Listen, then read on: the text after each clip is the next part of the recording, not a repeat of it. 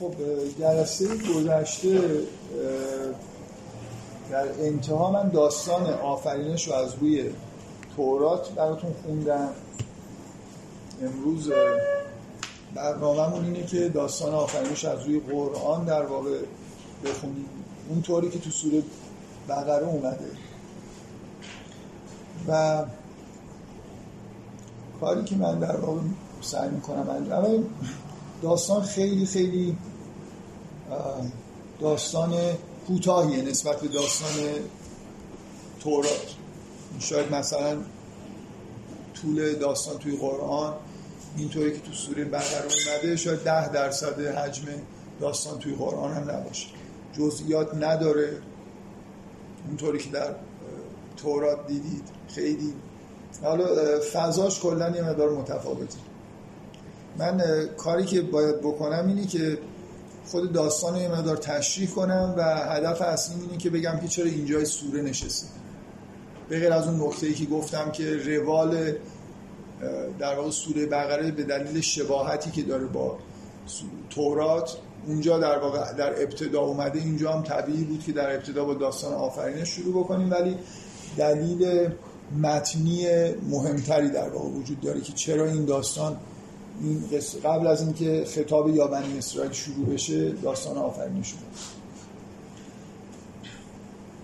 بذارید من قبل از اینکه شروع بکنم یه مقدار درباره اهمیت داست... این داستان به طور کلی نه فقط در سوره بقره صحبت بکنم که فکر می‌کنم با فضای ذهنی که توی دنیای مدرن شاید وجود داره این, این نوع داستان ها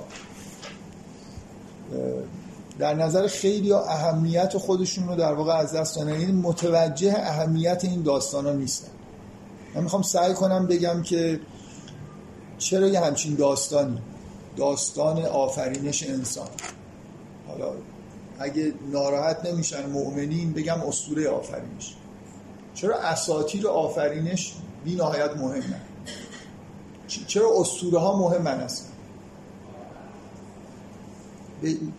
در واقع نکته اینه که چیزی که الان توی همین علم اسطوره شناسی و حول و حوشش میگذره اینه که ما متوجه این شدیم که خواه ناخواه ما انگار با اساطیر زندگی می‌کنیم.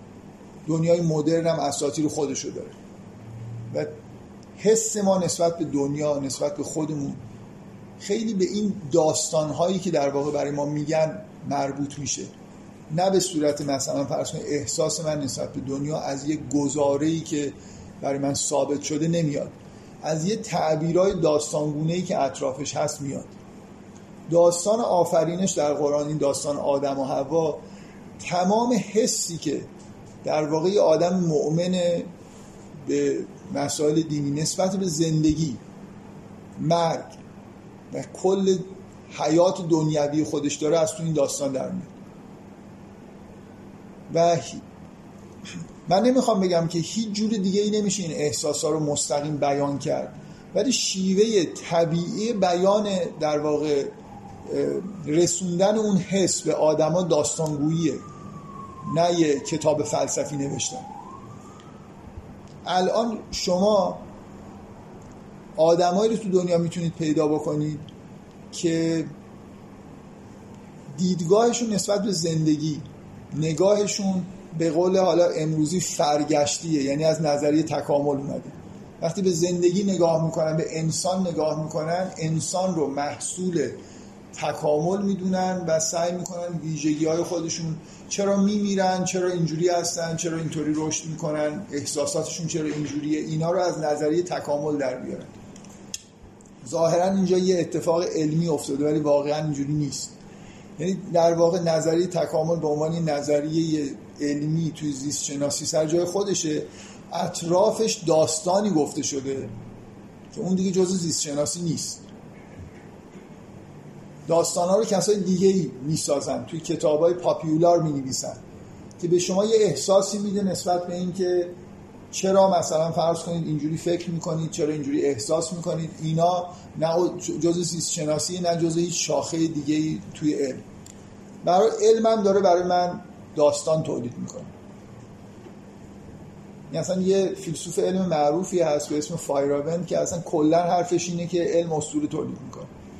یعنی چیزی که واقعا science تولید می‌کنه مثلا یه سری فرمولای مربوط به جاذبه است. بقیهش داستانه که شما فکر کنید که دو تا شی در جهان همدیگر رو مثلا با یه نیرویی دارن می‌کشن و این حرفا این اینا دیگه داستان ساختید بعدا هم معلوم میشه که این داستان غلطه مثلا. مثل فرمول هم غلطه. بعد داستان نسبیت انیشتن اینه که هر شی اطراف خودش رو مثلا چیز می‌کنه فضا زمان منحنی می‌کنه و اشیا دارن توی این سقوط آزاد می‌کنه. مثل که یه همینا رو هم حتی فایرابند به صورت استوره نگاه می‌کنه. مثل اینکه علم داره اساتیری می‌سازه که من باهاش بتونم جهان رو نگاه بکنم. داستان داره درست می‌کنه. می‌خوام بگم این شیوه بیان یعنی اینکه من نگاه خودم رو به زندگی با استفاده از داستان بیان بکنم تو قالب ادبیات و هنر بیان بکنم این یه چیزیه که لاغت توی دوره ای تو قرن مثلا 18 هم 19 هم ضعیف شد. آدما احساس کردن که بهتره که مثلا با مثل فرض دکارت. اینکه من توی قالب مثلا گزاره ها و چیزای قیاسی پیش برم تا بتونم حقایق رو بیان بکنم کشف و بیان بکنم. و الان دوباره تو قرن 20 21 برگشتیم به سمت اینکه هنر خیلی مهمه ادبیات مهمه اساطیر مهم بودن و هستن. الان هم اساطیر مدرن داریم و الی آخر. می‌خوام بگم به این داستان واقعا مثل یه داستانه که برای سرگرمی ما داره گفته میشه نگاه نکن. تمام فهم ما از دین و دنیا و قرآن و زندگی و مرگ همش توی همین داستان. این مهمترین داستان قرآنه و در واقع همه چیزو در واقع یه جوری انگار تو خودش داره. اینکه ما اینجا توی زمین داریم چیکار می‌کنیم چیکار باید بکنیم چه جوری اینجا اومدیم. برای اینکه داستان اساطیر آفرینش کاری که می‌کنن اینه که مبدع ما رو مشخص می‌کنن. بنابراین به ما دارن میگن که ما چرا هستیم چرا به وجود اومدیم چی کاره ایم چی کار باید بکنیم همه چیز از اینجا در این داستان چند سطری یه صفحه قرآن رو هم واقعا نگرفته. همه این چیزها رو داره هر من یه جلساتی که نمی‌دونم چند جلسه طول کشید فقط درباره همین داستان اتفاقا با همین ورژن سوره بقرهش بحث کردم سالهای سال قبل.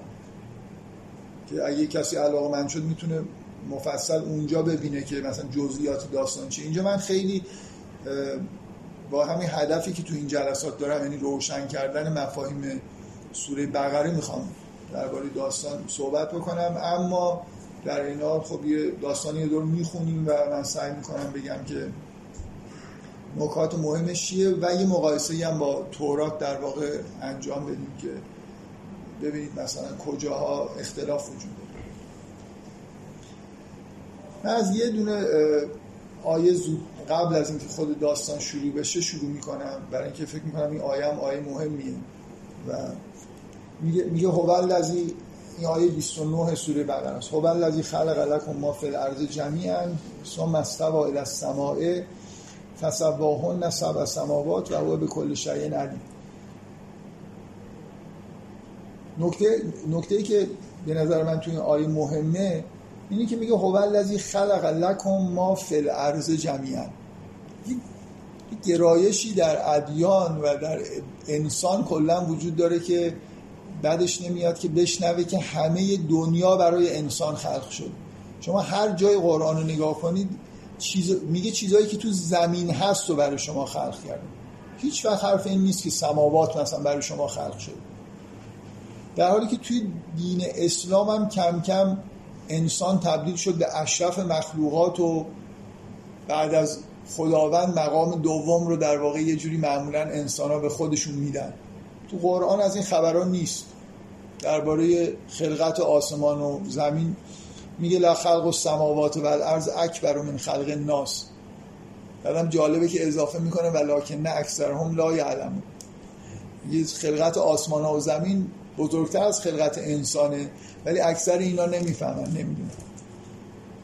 یعنی مثل اینکه این پیش بینی این که اینا بالاخره هر جور شده فکر می‌کنن خودشون از همه چیز مهمتر. من از اینجا شروع کردم که ببینید کلا انسان با زمین همه جا توی قرآن میاد. و انسان خلیفه خدا در جهان نیست. خلیفه خدا در زمینه زمینم من نمی‌دونم مرکز دنیا هست یا نه. به نظر شما مرکز دنیاست؟ جای خیلی مهمی. اگه نیستم که هیچی دیگه. انسان خلیفه خداوند در زمین.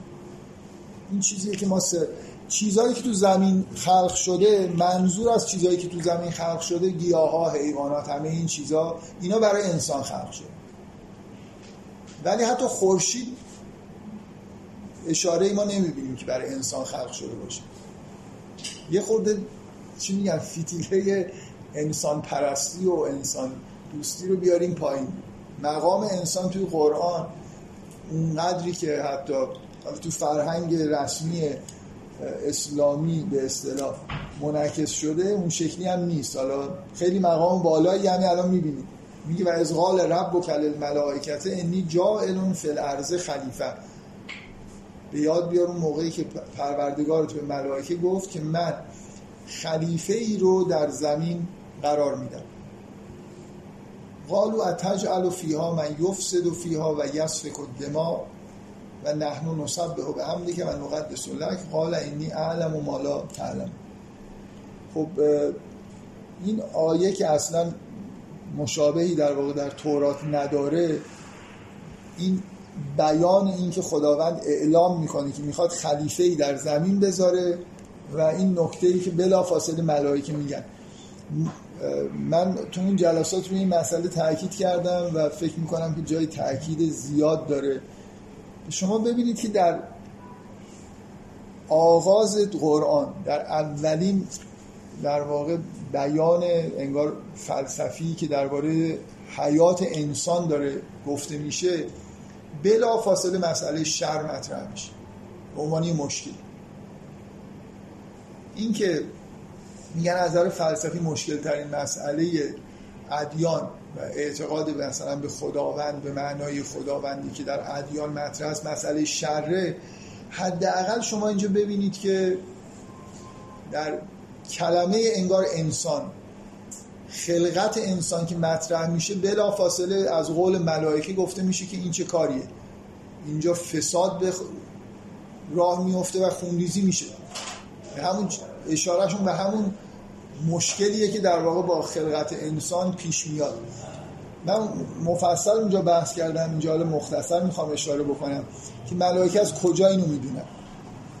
خدا فقط بهشون گفت که من می‌خوام این خلیفه ای در زمین قرار بدم.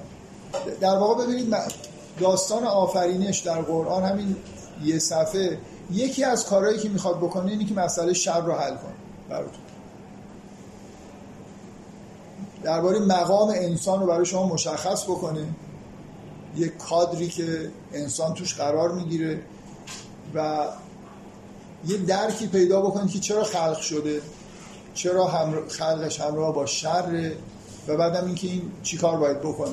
همه اینا قراره که از توی همین داستان چند خطی در من واقعا قصد بحث کردن درباره این چیزا رو ندارم. میگم ارجاعتون میدم به اون بحثا که فکر کنم بیش از ده جلسه بوده ولی حداقل میگم که اینجا این مسئله مطرحه که شما باید مفهوم خلیفه رو در واقع درک بکنید و بفهمید که چرا جعل خلیفه همراه با این شر انگار به صورت ضروری میشه.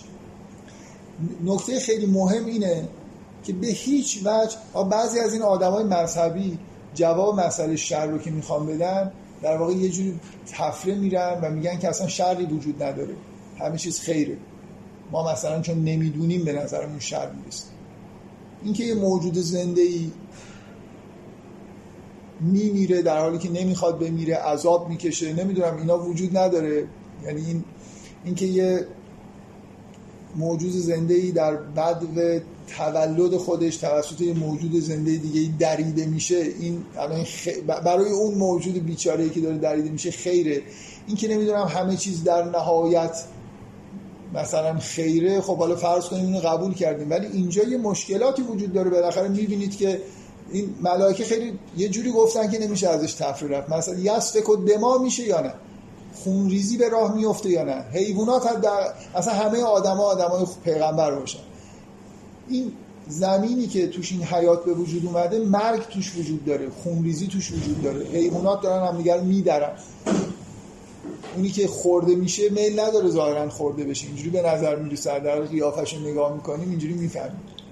ممکنه یه آدم مذهبی بیاد بگه نه شما اشتباه می‌کنید قیافش رو نگاه نکنید. این آرزوش اینه که یه شیر الان بیاد اینو بخوره هرچی زودتر هم بهتر. اونایی که فرار کردن دارن حسرت می‌خورن که کاش ما رو خورده بود. ما, ما اینجوری نمی‌بینیم. ملائکه هم روک و راست اینو دارن میگن. این چیکار داری می‌کنی؟ اینجا خون برا خون به پا خواهد شد. این عبارت انجیل چیز بایبل. و علم آدم الاسماء. کل خداوند نمیگه اشتباه می‌کنید نه همش خیر و اصلا ظاهربین نباشید و این حرفا. خدا یه جور دیگه جوابشون میده. یه چیزی در آدم نشونشون میده که بفهمن که این ارزششو داره. میگه و علم آدم اسماء کلها ثم عرضهم علی الملائکه فقال انبئونی به اسماء هاولا ان کنتم صادقین. همه اسما رو به آدم یاد داد بعد عرضه کرد به ملائکه گفت که شما این اسما رو خبر بدید به من از این اسما اگر از صادقین هستن گفتن قالو سبحانك لا علم لنا الا ما علمتنا انت انت العلیم الحکیم. بلا فاصله جواب خدا اینه. این یه ظرفیت علمی داره. یه چیزایی می‌تونی یاد بگیره شما نمی‌تونید یاد بگیرید این می‌تونه همه اسماء رو درک بکنه به نظر می‌رسه منظور اسماء الهیه. یعنی ریشه همه اسماء از نظر دینی اسماء الهی توی تورات گفته که مشابهش اینه که پرنده ها و حیوانات رو نام گذاشت. اینجا یه خورده فضای فلسفی تری داره. به نظر میاد داریم درباره اسماء الهی بحث می‌کنیم. حداقل ریشش اون اینکه شما این یه ظرفیت علمی بینهایتی انگار داره. همه چیزو می‌تونه بفهم شما نمی‌تونید این کار بکنید. اونا هم کوتاه میان یه جوری. در واقع به جای اینکه مسئله شر رو جواب بده قرآن که این شر را وجود نداره میگه آره شر وجود داره. ولی اینجا یه چیزی هست در این خلافت این موجودی که داره خلق میشه. یه ویژگی هست که قبلش نبوده. و چیزی که شما باید بفهمید اینه که چرا این ویژگی حتما با اون شر همراه یعنی نمیشه. در واقع نکته ساده اینه. شما نمی‌تونید یه چیز نام اختیار به یه موجود متناهی بدید. این خلافت یعنی اینکه انسان مثل خداوند قدرت آفرینش داره. حداقل در زمین می‌تونه یه چیزایی به وجود بیاره. اراده داره اختیار داره. موجود متناهی قدرت متناهی داره علم متناهی داره ولی بعد یه عنصر نامتناهی توش هست. عنصر اختیار. از اولش معلومه که شما یه موجودی که علم نداره قدرت متناهی داره و هر کاری نمی‌تونه بکنه اختیار رو بهش بدی اینجا یه مشکلاتی به وجود میاد. شر به وجود میاد. چون نمی‌دونه و یه کارایی می‌کنه. همین شجره ای که به زودی خواهد خورد و چون نمی‌دونه علمش کافی نیست. اگه می‌دونست که ماجرا چیه نمی‌خورد. بنابراین وقتی شما اختیار تفویض می‌کنید به یه موجود که علم نامتناهی نداره قدرت نامتناهی موجود متناهیه میذاریدش توی کره زمین یعنی یه جایی توی عالم مادی اینو جا می‌دید این حتما دچار مشکل میشه. اشتباه می‌کنه از توی اشتباهاتش در واقع شر به وجود میاد برای خودش برای دیگران و فضای در واقع خون و خونریزی و خیلی چیزا در واقع همراهش هست. و اگه اختیار ندید باید اینو بفهمید که اگه اختیار ندید این تعلیم اسماع کامل انجام نمیشه براش. بنابراین یه چیزی جواب مسئله شر اینه. یه در مورد انسان یه ویژگی وجود داره یه جور قدرت خلاقیت حالا ما بهش میگیم اختیار. که یه حالت خداگونگی در واقعا خلیفه خدا بودن یعنی چی؟ یعنی انگار بعضی کارهایی که کار اختصاصی خداست و این به عهده می‌گیره. در زمین. یه جور انگار فرمانروا و حاکم میشه در زمین و یه اختیاراتی داره. جانشین خداست دیگه. جان... شما وقتی که جانشین می‌کنید یعنی یه سری اختیارات رو تفویض می‌کنید اون انجام بده براتون. وقتی یه موجود رو این کار باش کردی باید انتظار داشته باشی مشکلاتی به وجود بیاد. ملائکه هم قبل از اینکه اصلا این آزمایش صورت بگیره کلمه خلیفه رو که شنیدن انگار فهمیدن که اوضاع به هم میریزه. ملائکه خلیفه خدا نیستن. ایجنتن. یعنی یه کارهایی رو مثل که بهشون گفته شده همونا رو انجام میدن برنامه ریزی شدن. ولی این بشر اینجوری نیست. این بشر یه موجود عجیب و غریب خاصیه که خداوند خلق کرده و داره بهشون میگه که ببینید نتیجه این تفویض اختیار اینه که اینا می‌تونن همه اسما رو درک بکنن. من به عنوان مثال بگم. اسم غفار رو ملائکه نمی‌تونن درک بکنن. برای اینکه گناه نمی‌کنن. تواب رو هم نمی‌تونن درک بکنن. اصلا اگه گناه نباشه خطا نباشه این اسامی خداوند تجلی نمی‌کنن در واقع خلقت انسان نه فقط اینکه انسان اسما رو درک می‌کنه یا می‌تونه اینا رو در درون خودش متجلی بکنه. در جهان این اسما متجلی میشن. شما باید یه موجود خطاکار داشته باشید تا توبه معنی پیدا بکنه. و اسم تواب مثلا فرض کنید تجلی پیدا بکنه و غفار. بنابراین خلقت انسان یه همچین ویژگی در واقع کنار خودش داره که همه اسما انگار ظاهر میشن. این کاری که از فرشته ها بر نمیمن بعد به آدم میگه انبه هم به اسمائهم فلما انبههم به اسمائهم قال علم اقول لكم انی اعلم غیب السماوات والارض و اعلم ما تبدون و ما کنتم تکتمون. بعد به آدم میگه که اینا رو به این اسما خبر بده و وقتی که خبر بهشون میده بهشون میگه که آیا به شما نگفتم که من غیب سما و خداوند میگه؟ آیا نگفتم غیب سماوات و ارض می‌دونم و اون چیزی که شما پنهان می‌کنید و آشکار می‌کنید و می‌دونم. به این به یه نکته ظریف فقط دقت بکنید. در مورد وقتی که حرف تعلیم اسما به آدمه واژه‌ای که به کار برده میشه تعلیم علم علم آدم الاسماء کلها. علم پیدا کرد به اسما. نشانه این که ملائکه اصلا نمی‌تونن علم پیدا بکنن اینی که از آدم می‌خواد میگه میگه انبه هم به اسماء واژه نمیگه تعلیم بده. این اصلا تعلیم ناپذیرن در مورد این اسما. درک نمی‌کنن این اسما.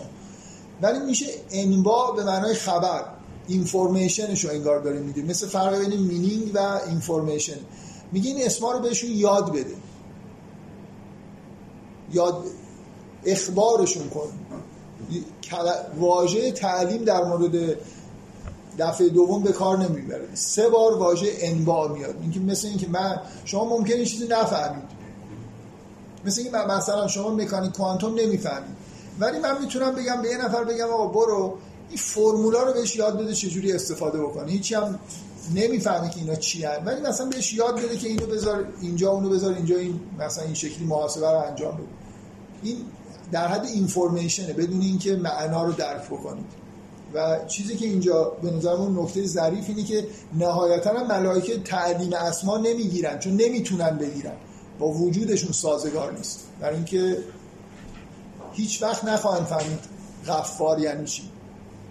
فقط بشری مثل این که می‌تونی یه همچین من اسمایی رو روش اشاره کردم که واضح هستن و به نقطه ضعف های بشر برمیگرده. همه همه اسمای اضافه که بشر می‌فهمه از این جنس نیستن. و از قلنا للملا... به اینجا که رسید و از قلنا للملائکت اسجدوا لآدم فسجدوا الا ابلیس ابا و استکبر و کان من الکافر به اینجا که رسید به ملائکه گفت که سجده بکنید به آدم. همه سجده کردن بغیر از ابلیس که استکبار کرد و از کافرین. اصلا تا اینجای داستان که توش مسئله شهر اینکه انسان چیه یه موجود خاصی هست اینا کلا در تورات نیست. نصف داستان تقریبا خوندم من. این مقدمات خلقت انسان و سجده ملائکه اینا کلا در قرآن نیست. در تورات نیست. کلا تو تورات ابلیس قایبه یعنی تورات یه چیزی داره مثل اینکه تو تعلیمات دینی یهود یه پرهیزی هست از اینکه درباره ابلیس و شیطان. نه اینکه اصلا این اینکه نیروهای شر هستن وجود نداشته باشه ولی خیلی مخصوصا تو همین پنج فصل اول تورات با در چیزه در لفافه است هیچ وقت سراحت به سراحت بیان نمیشه. من حسم اینه که دوران مثلا سنویت یعنی این اگه پررنگ می‌شد ابلیس واضح می‌شد درک اینکه چجوری ابلیس مقابل خدا نیست یه نیروی غیر توحیدی نیست چون تاکید یهودیت رو یکتا پرستیه حتی این ابلیس رو هم یه جوری برده تو حاشیه که بهش خیلی اشاره نشه. من اگه این حرفم رو بخوام یه دلیلی بیارم شاهدی بیارم که حرف درستیه یعنی مثل اینکه زمان هنوز اختزا نمی‌کنه که ابلیس رو با سراحت بیان بکنن. فکر بشر هنوز انگار به جایی نرسیده که بتونه حزم بکنه که چطور خدا هست. ابلیس هم جلوی خدا وایستاده ولی یه جوری ایجنت خداست بازم. این مسلمان ها اینو خیلی خوب فهمیدن. شما توی متون اسلامی این درک این که وجود شیطان ابلیس به معنای دوگانگی در خلقت نیست. یکتا پرستی رو حفظ می‌تونیم بکنیم در این حال بفهمیم که یه موجودی جلوی خدا وایستاد یه روزی. اینکه زود بوده شما اینو از اینجا بفهمید که ببینید که بعدا تو مسیحیت چه اتفاقی افتاده. مسیحیت هنوز هم که هنوز ابلیس رو نتونستن انگار حل یعنی تو الهیات مسیحی این حالت سنویت متاسفانه وجود داره. شیطان و ابلیس خیلی قوی تر از اونی هستن که تو قرآن شما می‌بینید. واقعا یه نیروی مقابل خداست که یه جورایی انگار پیروز هم داره میشه. خیلی قدرتمنده و مسیحی ها خیلی مثل اینکه حراس دارن از در حالی که توی قرآن یک کلام گفته میشه که به خدا پناه ببرید و تمام. مثلا هیچ حراسی هم در بین نیست. در این حال ابلیس هیچ کاری هم که خدا و ندونه و نخواد انجام نمیده. خب بالاخره این پیچیده است دیگه. یعنی شما نباید انتظار داشته باشید. مثلا پنج هزار سال پیش به قوم نوح یه همچین تعلیماتی داده شده باشه. قطعا براشون قابل درک نیست. این بالاخره ذهن بشر از لحاظ فرهنگی بشر توی هزاره های اول خیلی ضعیفه. بنابراین شریعتی که به نوح داده شده پنج تا مثلا فرض کن حکم اخلاقی بیشتر نیست و فقط دعوت به یکتا پرستی. این داست... از این داستان هم خبری نیست. اینا حزمش راحت نیست. خب تا اینجاش به, به اینجا رسیدیم که مس... بذار یه نکته خیلی مهم. اینه که شما این داستان پیش میره. به نظر میاد پیشرفت داستان توی قرآن اینجوریه که اینا میرن در بهشت و بعدا اخراج میشن. و تعبیر یهودی و مسیحی جفتش بنا به تورات مخصوصا تو الهیات مسیحی اینه که خداوند می‌خواست انسان در بهشت باشه اینا گناه کردن مجازات شدن و به زمین رانده شدن. اولین عبارت قرآن اینه که قال انی جائل فی الارض خلیفه. از اول قرار انسان بیاد توی زمین. بنابراین اصلا اینطوری نیست که مثلا فرض کنید که یه اتفاق عجیبی افتاده اینا جاشون تو بهشت بود بعد مثلا تخلف کردن حالا در دوران تبعیدشون در زمین دارن زندگی می‌کنن ناخواسته و خدا انگار اینو نمی‌خواسته. از, از لحظه اول خداوند داره در زمین خلیفه قرار میده. بنابراین اون قسمت میانی باید بفهمیم که چرا اتفاق افتاده. آخرش همونی که از اولش قرار بود انجام بشه. داستان اینجوری داره پیش میره. خب به اینجا رسیدیم که دستور سجده اومد ابلیس سجده نکرد و قلنا یا آدم اسکن انت و زوجک الجنه از اول آدم و هوا با هم دیگه هستن. هوا رو از دنده نمی‌دونم چیشی آدم در قرآن خلق نکردن. و کلا منها رقدن حیث و شیطما ولا تقرب هازه شجره فتکون من از و برید در این باغ در این باغ واژه جنت معنی باغ میده توی قرآن استثناء به بهشت هم جنت گفته میشه. بنابراین اینجا حالا فعلا باغ یا بهشت حالا هر چیه بهشت رو هم به این دلیل جنت میگن که به صورت باغ توصیف میشه در قرآن. جناتون تجریم تحت الانهار. در به آدم و زوجش گفتن که برو توی این باغ و هر چی می‌خوای بخور. ولا تقرب هازه شجره به این درخت نزدیک نشو. فتکون من از ظالم درختش نه اسم داره یه یه باغ بینام و نشان. که اصولا به نظر میاد در زمین نیست چون بعدا حکم میشه که برید به زمین.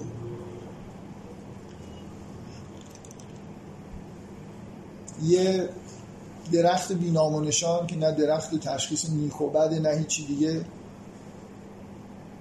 این عبارت چیزی که داره اینه که آدم و حوا با هم دیگه وارد یه فضای بهشتگونه ای میشن که همه چیز براشون آماده است و قرار هر کاری بکنن به از یک کار.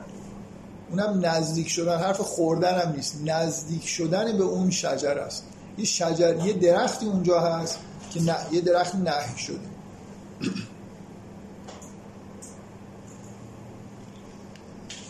بعد میگه فعزل لهم الشیطان و انها فاخرجهم مما کان فیه و قول نهبتو بعضکم لبعض عدو. خیلی مختصر میگه که شیطان اینها رو لغزاند و از اونجا اخراجشون کرد. و بهشون گفتیم که اهبتو بعضکم لبعض عدو حبوط بکنید در حالی که بعضیاتون با بعضیاتون دشمن هستید و لکم فی الارض مستقرون و متاع الهی. و برای شما در زمین محل استقرار و متاعی برای یه مدت معینی هست. این ماجرای به محض اینکه از اونجا از اون شجره که نهی شدن. دیگه نمیگه چه اتفاق افتاد. میگه شیطان اینا رو لغزان حالا ما توی همین داستان مثلا توی سورای دیگه این هست که بالاخره به اون شجره نزدیک شدن کاری که نباید می‌کردن و کردن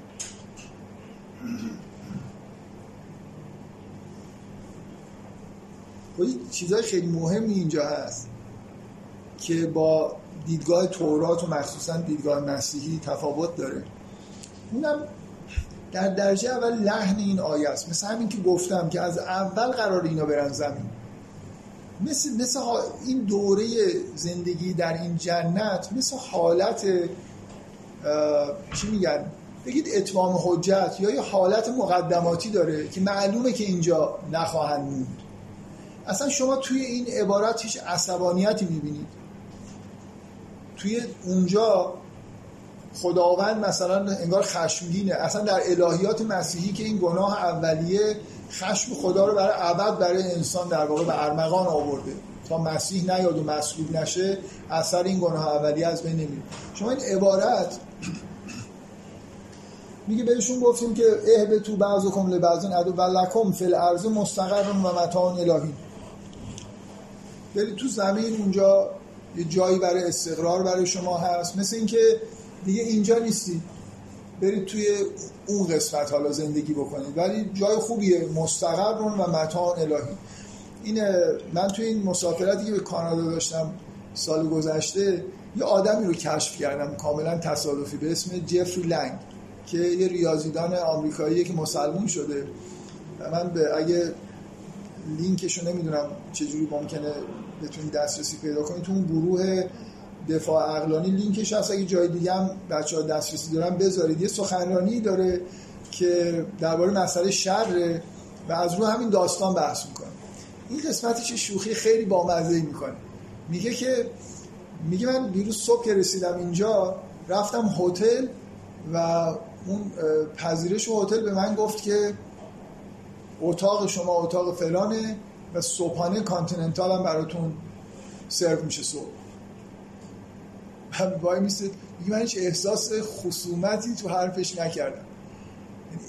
میگه اینجا می چیزی شبیه این گفته دیگه مثل اینکه پذیرشه. میگه خب این مرحله رو fail شدید. همونطوری که ما می‌دونستیم به این شجره نزدیک شدید. حالا بیاید برید اینجا. زمین براتون آماده است مستقر و متاع الی حین. غذاتون هم هست و صبحانه continental هم بهتون بعد شوخیش اینو میگه که میگه مثلا گفت که اتاق فلان مال شماست و صبحانه continental ترس ترس نداره که اینجا هیچ انگار اصلا هیچ اتفاقی نیفتاده. در, در واقع مسئله اینه که شما این داستانی که می‌خونید از اول معلومه که این بشر با این ویژگی خلافت و اختیاری که داره مثلا با مزدگیش یه درخت بود. هم شاید درخت خاصی نبود. بشر اینجوری اگه بگی این کارو نکن حتما اون کارو انگار می‌کنه. مثل اینکه یه وسوسه ایجاد میشه حالا شیطان هم اومده کمکشون کرده. بالاخره این نهی رو شکستن و از اول معلوم بود که اینا این کار می‌کنن. و اینا هنوز با دروغ آشنا نیستن. شیطان اومد بهشون یه دروغی گفت اینا بلافاصله فریب خوردن. بنابراین اینکه اینا جاشون برای اول اینجا نخواهد بود انگار از اول معلومه. برای همینم اینجا خیلی با چیز رفتار میشه که خب مثل اینکه مرحله اول مرحله مقدماتی تموم شد. حالا برید سر جای خودتون. از اول خلیفه خدا در عرض بودید. اینجا اصلا این حالت عصبانیت و الان چی کارتون می‌کنم و نمی‌دونم کجا قایم شدید و این حرفا توش نیست. خیلی ساده برگزار میشه که خب رسید سر... بریم سر اصل مطلب. برید سر جای خودتون. جاتون توی زمینه. تا یه مدتی باید اینجا بمون بعد میگه که آدم کلماتی از خداوند دریافت کرد و توبه کرد و ما گفتیم که تأکید من روی این دوتا آیه آخر. قول دوباره بعد از اینکه توبه کرد دوباره این حکم تکرار میشه. قول نه بتون منها جمعیه همتون حبوط بکنید به زمین. فان ما یعتین نکن منی هدا. هر وقت از طرف من هدایتی اومد فمن تبع هدای فلا خوف علیهم ولا هم یحزنون تو این زمین که هستید من یه هدایتی براتون میفرستم هدایت هایی براتون میفرستم. هر کی از این هدایت هایی که من میفرستم هدایتی که میفرستم تبعیت بکنه هیچ ترس نداشته باشه هیچ حزنی نداشته باشه همه چیز خوبه. دوباره برمیگردید در واقع هدایت میفرستم تبعیت بکنید برمیگردید سر این جای اولی که در واقع نشون دادید که به صورت مقدماتی نمی‌تونید اینجا باشید. یه دوره باید برید زمین بعدا برید. والذین کفروا و کذبوا به آیاتنا اولئک اصحاب النار هم فیها خالد ببینید این داستان تمام این چیزهایی که در واقع توش هست مقام انسان رابطش با ملائکه وجود ابلیس چی کار داره می‌کنه؟ همه چیزهایی که ما لازم داریم انگار درباره حیات خودمون بدونیم و اینکه تو زمین داریم چی کار می‌کنیم خلیفه خدا هستیم همه اینا به اختصار در قالب داستان بیان شده. و این در واقع حس یه مسلمون رو نسبت به زندگی تعیین می‌کنه. من همین الان از صبح تا شب که پا میشم باید بدونم که در دوران حبوط خودم هستم و تنها کاری که باید بکنم اینه که از یه هدایتی که از طرف خداوند اومده تبعیت بکنم که این دوران بگذره. در واقع به یه رشدی برسم که بعدا بتونم برم تو جنت دیگه استقرار پیدا بکنم. اون رشدی که لازم بود از اول نداشتم و امکانش وجود نداشت که ادامه پیدا بکنیم. نکته ببینید این داستان جای دیگه قرآن هست. به این دوتا آیه آخر دقت بکنید. این داستان اینجا اومده برای این خاطر اینکه به شما بگه که نبوت یعنی چی؟ الان من از اولش که میام به شما میگم که آره عهدی با بنی اسرائیل بسته شد اینجوری شد و داستان اینجوری توی سوره بقره داره پیش میره. شما یه چیز بدیهی فرض می‌کنید که خب نبوت یه چیز بدیهیه. این داستان داره به شما میگه نبوت یعنی چی؟ این هد... وقتی میگه که این هدایت رو میفرستم یعنی چی؟ یعنی پیامبران میفرستم. وحی میفرستم. کتاب براتون میفرستم. یه چیزایی براتون میفرستم از اینا تبعیت بکنید و نقطه اوجش همین جریان ادیان ابراهیمی. هدایت به طور مداوم از طرف خداوند فرستاده شد برای بشر. نقطه اوجش این قسمتی که این کتابا به وجود اومدن. وحی شد کتابت شد و این ادیانی به وجود اومدن که اهل کتابن. ما اهل کتابیم به معنای حالا به خودمون اهل کتاب نمیگیم ولی ما ادیانی هستیم که یه چیزی دستمونه. این هدایت به صورت مکتوب دستمونه.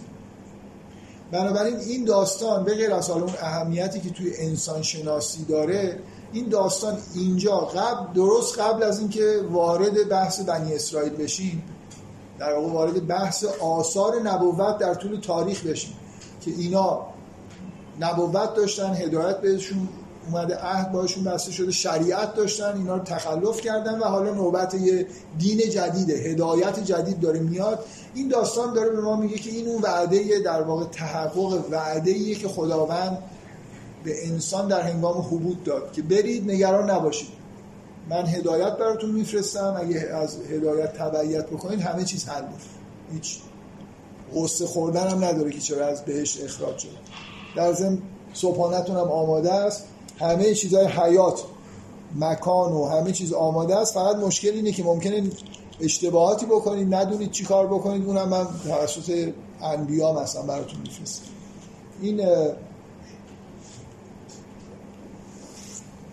در واقع داستان وصل میشه که یا بنی اسرائیل مثلا اوفو به عهدی اوفو به عهدی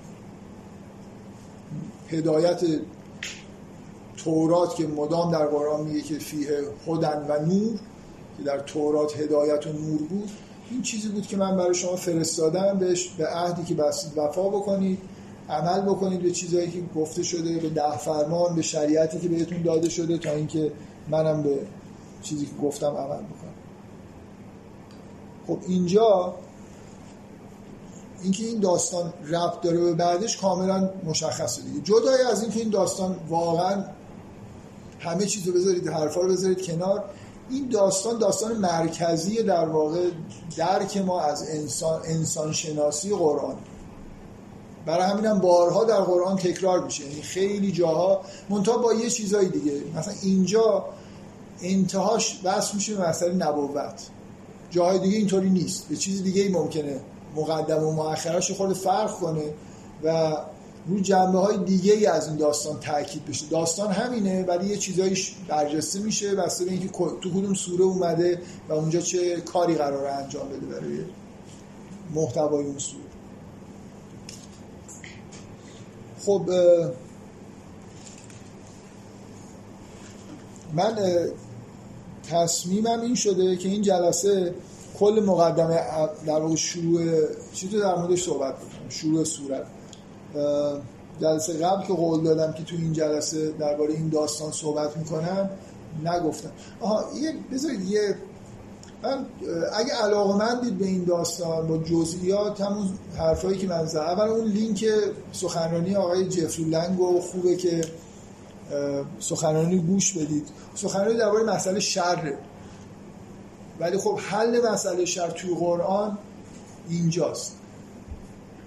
سخنرانی جالبه. برای خاطر اینکه اصلا آقای جفری لنگ میگه من این داستان رو خوندم مسلمون شدم یعنی تو سخنرانیش بیان می‌کنه که خب در یه خانواده مسیحی به دنیا اومده بعد ایتیست شده به دلیل مسئله شر برای اینکه اصلا براش مفهوم نبوده که این چه بعد این چجور ممکنه خدایی وجود داره بعد این همه بلا و بدبختی سر آدما مثلا میاد. و بعد میگه که به طور تصادفی قرآن رو مثلا برداشته یه شبی خونده و خیلی بامزه هم تعریف می‌کنه. میگه مثلا خوندم خیلی به نظرم جالب اومد. بعد مثلا چند روز بعد یه دفعه به ذهنم رسید که ملائکه چی گفتن؟ که همون سوال منه. یعنی یه دفعه متوجه شد دقیقا این سوال که چرا خلق می‌کنی فساد به راه میفته و خونریزی که همون بعد میگه مثلا با عجله اون برگشتم هی خوندم خوندم تا فهمیدم که چی داره میگه. چه توجیهی داره میاره برای اینکه چون به نظرش قانع کننده بوده به قرآن علاقمند شده و بعد دیگه همشو خونده و کم کم دیگه مسلم شد موضوع اینه که تکیه در واقع محتوای اصلی اون سخنرانی مسئله شر به نظر من خیلی سخنرانی ساده و خوبیه. از وقتی پیداش کردم به همه توصیه می‌کنم اگه با شر مسئله دارید این سخنرانی سخنرانی جالب. جانم. افسانه است در واقع قصه اساطیریه ولی یهو خیلی ربطش به در واقع بحث نبوت و اون ولیعهد و اون که خدا به بنی اسرائیل داده اونها یعنی انگار از یه چیزی که مثلا ما اسطوره‌ای و افسانه است ما اومدیم وارد دنیای مثلا واقعی شدیم یعنی هنوز این خطر رو من پیدا نکردم که این واقعا یه یه افسانه است فقط جداست چون مثلا اینا احساس کنم که دو تا چیزی کاملا سوال شما اولا شما یه جوری صحبت می‌کنید که اساطیر یه سری دروغ ها هستن. واقعیت نداره. ثانیا یعنی که در واقع اینجوری بهتون بگم. من برای اسطوره شعن خیلی مثبتی قائلم. که یه جوری حتی از واقعیت هم انگار سطحش بالاتر. در این حال من نگفتم که این اسطوره مثلا آفرینش. اول از مؤمنین عذرخواهی کردم که اگه با این اصطلاح خیلی معنوس نیستن چون دقیقا هم اسطوره به نظر میاد که یعنی یه داستان خیالی. من فکر نمی کنم این داستان خیالیه. اون جلسه که صحبت کردم و گوش بدید شواهد متنی وجود داره که برخلاف تقریبا همه داستان قرآن این داستان حالت تمثیلی داره.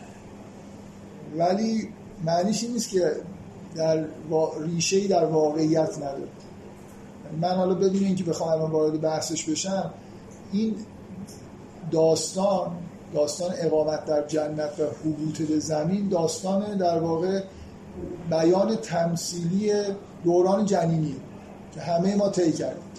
همه ما در یه بهشتی به دنیا اومدیم و تو این بهشت هر کاری می‌خواستیم بکنیم کردیم و بعدا هم یادمون نیست اونجا دقیقا چه اتفاقای افتاده. حبوط به زمین هم یعنی به دنیا اومدن وارد زمین میشه بنابراین تمثیلیه ولی خالی از واقعیت نیست. این جواب اول من جواب دوم من که جواب بدتریه. اینه که لازم نیست که این اسطوره حقیقت داشته باشه. تا به شما احساس درست درباره زندگی بده. من یه فیلم تخیلی می‌بینم و احساسم نسبت به زندگی عوض میشه. روایت ها لزوم نداره واقعیت یا حتی ریشه در واقعیت داشته باشن. برای اینکه شما رو به واقعیت و حقیقت برسونن.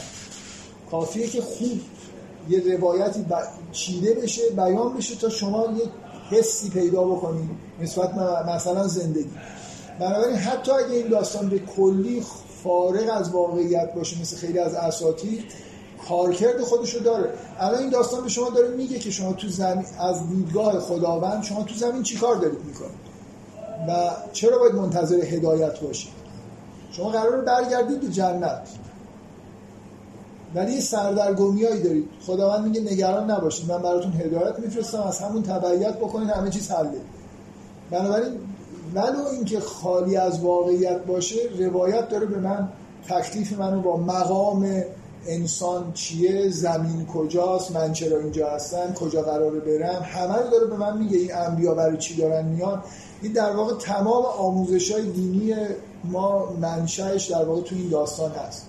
اینکه ما اینجا چی کار داریم می‌کنیم؟ اگه شما بفهمید که شما اینجا چی کاره ای بعدا بقیه چیزا هم می‌فهمید. چرا اینجا هستید بفهمید؟ مفهوم خلیفه رو مثلا درک بکنید اینا همه در واقع لزومی نداره یه اسطوره ریشه در واقع عین واقعیت باشه یا حتی ریشه در واقعیت داشته باشه برای اینکه شما رو بتونه به یه حقیقتی برسونه. دیدگاهتون اصلاح بکنه مثلا به زندگی. تمام ادبیات غیر واقعیه ولی ما به ما حس میده. ما خیلی آدما واقعا یه اثر ادبی هنری باعث میشه اصلا نگاهشون به زندگی عوض بشه. اینم به شما یه نگاهی نسبت به زندگی میده. اینجا یه همونطوری که اون جنت اولی موقت بود اینجا دومین مکان موقت شماست و شما قرار برگردید به جای دائم. یعنی این هزار درجه فرق می‌کنه با اینکه من جوری دیگه به زندگی به عنوان چیز دائمی نگاه کنم یا فکر کنم بعدش به جایی بر نمیگردم یا فکر کنم که گذشته ای هم نداشتم. همین که ما تو مرحله stage دوم خلقت خودمون هستیم. و اینجا یه دوره محدودی غذا بهمون میدن صبحانه continental برقراره ولی یه هدایتی میاد که باید ازش تبعیت بکنیم. این کل زندگی ماست. این, دا... این داستان اینو داره به من میگه. حالا هر چقدرش می‌خواد من فکر می‌کنم ریشه در واقعیت داره. یعنی تمثیلی از یه در واقع چیزیه که بیانش به غیر از این شاید ممکن نبوده. خب. من, من می‌خوام یه حرفایی بزنم برگردم از اول سوره وصلش بکنم. اون صفحات اول سوره رو امروز تقریبا تموم کنیم کارش. بفرمایید. توی این صحبت هایی که انجام دادیم من سه تا سال برام پیش اومد. چون دسته قبل نبودم نمی‌دونم. شاید مطرح شده باشه.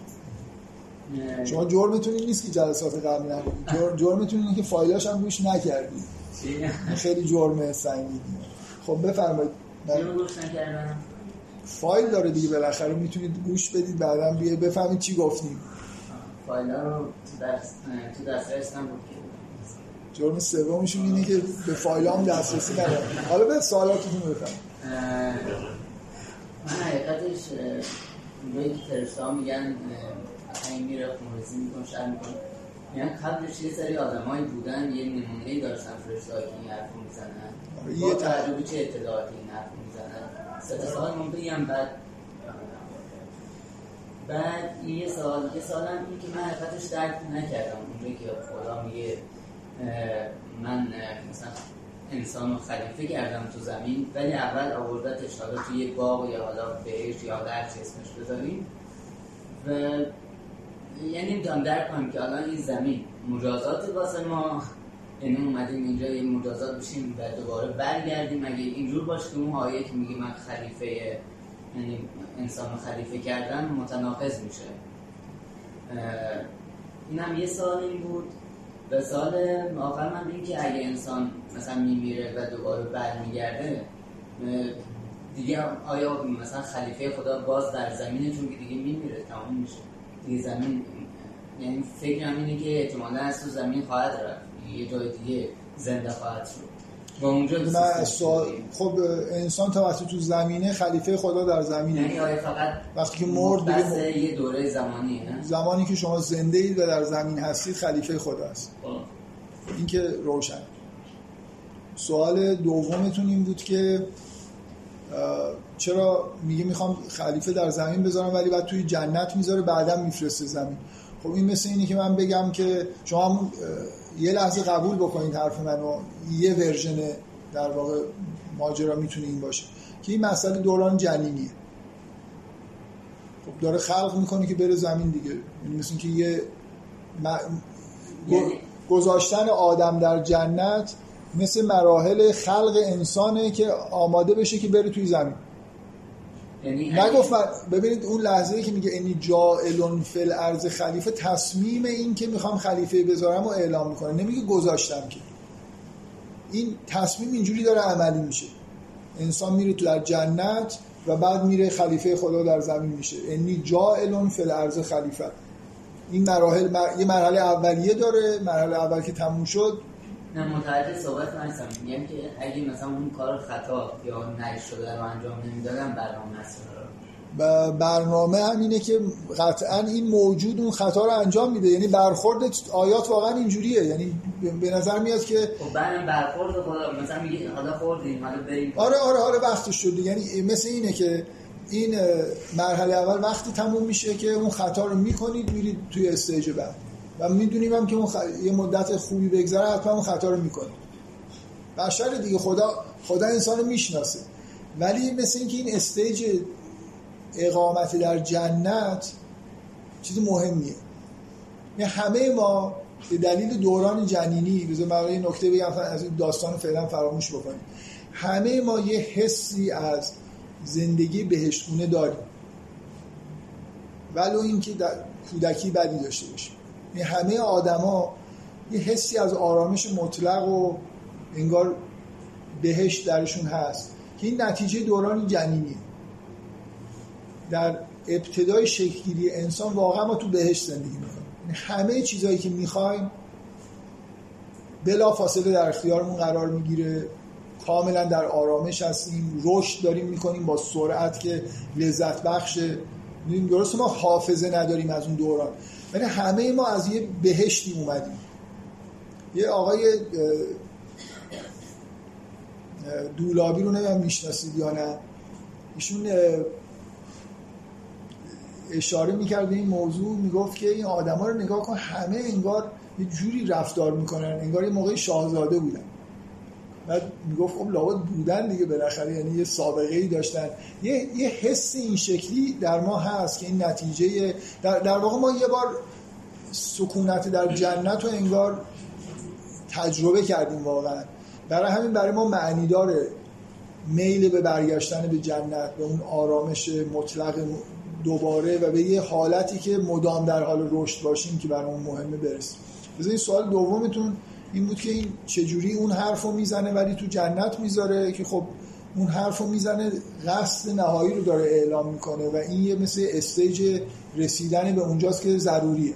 من اینجا اه، اینکه من فکر می‌کنم قصد نهایی با توجه به قرآن اینی که دوباره ما برگردیم به بهشت.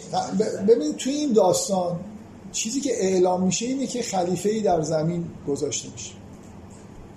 نه آره یعنی اگه قرار بود که انسانی موجودی باشه که از اول مثلا قصد اینه که در جنت قرار بگیره میگه این جایلون مثلا فل جنت خلیفه اصلا اینجوری نیست. اصل ماجرا اینه که خداوند می‌خواد در زمین خلیفه بذاره و یه مرحله مقدماتی طی میشه تا اینکه این اون تعبیر اولی هم که گفتید خیلی با قرآن سازگار نیست.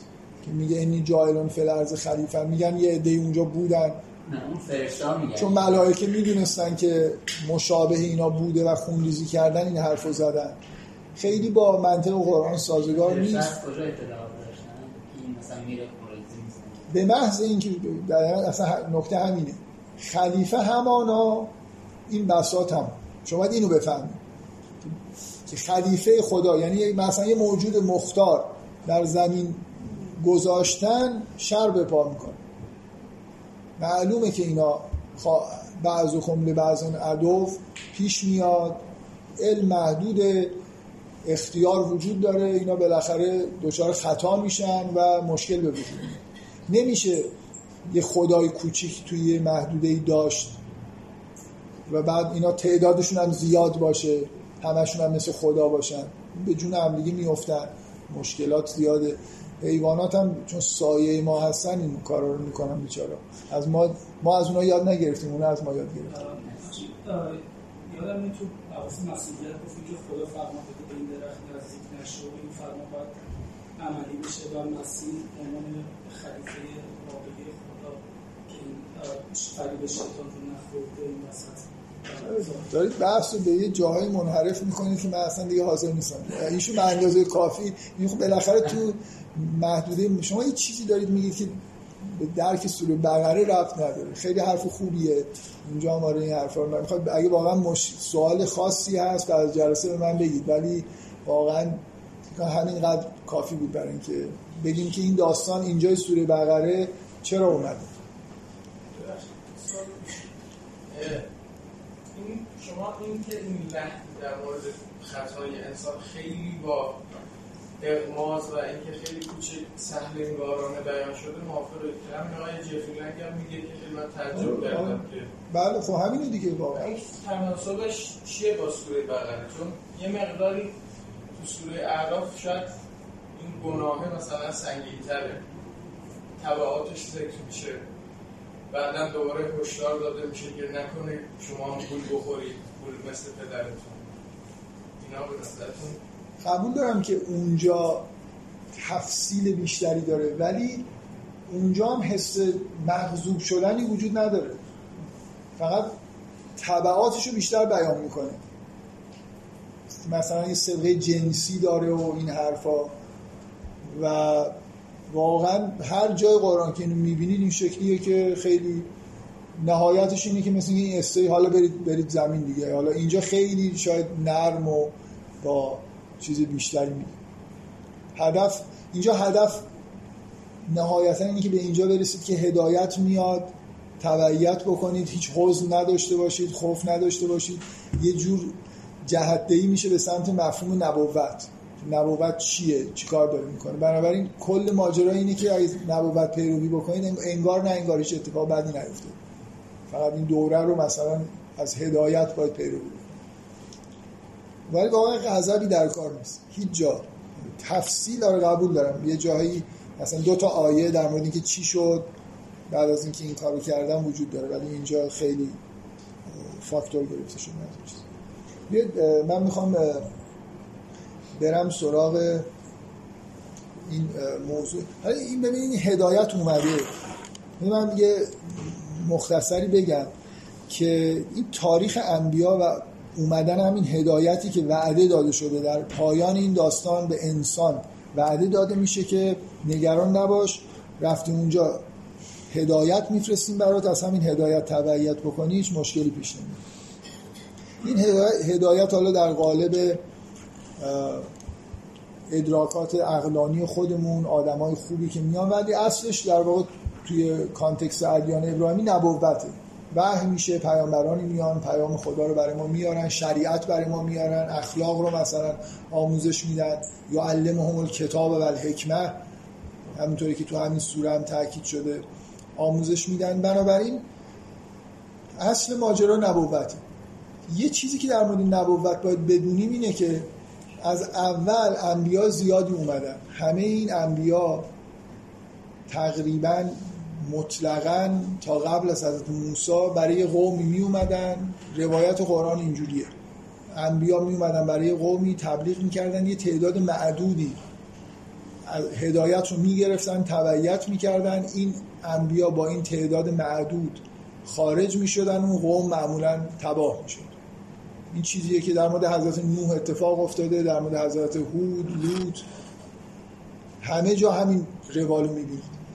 جایی در قرآن نمی‌بینید که یه پیامبری بیاد و یه دفعه یه قوم بزرگی مثلا بهش ایمان بیارن و یه جا شریعتی نازل بشه جامعه دینی تشکیل بشه. اولین بار در موساست که این اتفاق میفته یعنی تمام انبیا میان تا اینکه پیامبر بزرگ خدا که مثل اینکه یه قدم نبوت رو در واقع وارد یه فاز جدید می‌کنه اینه که خداوند به موسا میگه که این بنی اسرائیل رو از توی مصر بیار بیرون. اصلا مسئله ایمان و مسئله فعلا قومی حتی. اینا اونجا بردن یه آدمی اومده نجات بخش میگه اینا رو بیار. اینا رو خداوند مؤمن می‌کنه با ظهور خودش.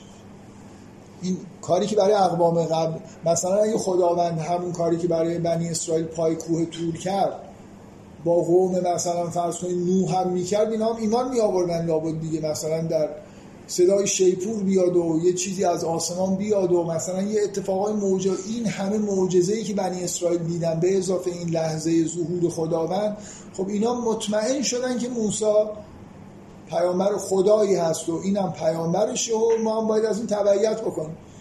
بنابراین یه جوری در زمان حضرت موسی بل اجبار یه جامعه دینی به وجود اومد. شریعت بهشون داده شد و این اولین بار توی دنیا که یه قومی به وجود اومده جامعه به وجود اومده که آدماش همه تابع یه دینی هستن و مطابق با شریعت الهی مثلا قرار زندگی بکنن. این مثل موسا و بنی اسرائیل یه تجربه جدیدی در واقع یه فاز جدیدی از نبوت توی زمین رو در واقع ایجاد کردن. فاز به وجود اومدن جوامع دینی. خب چرا این مهمه؟ برای خاطر اینکه شما برای چی بنی اسرائیل اینقدر تخلف می‌کنه؟ شما فکر می‌کنید پیروان مثلا حضرت نوح یا پیروان خاص حضرت ابراهیم که چند نفری بیشتر نبودن از فرمانا تخلف می‌کردن؟ ببینید اونجا اینطوری بود که چون اجباری در کار نبود ظهور این چنینی در واقع وجود نداشت. اتفاقی که میافتاد این بود که یه عده آدمه که از لحاظ معنوی رشد کرده بودن تا یه حدی که بتونن پیامبر رو بشناسن حقیقت رو درک بکنن یکتا پرست بشن.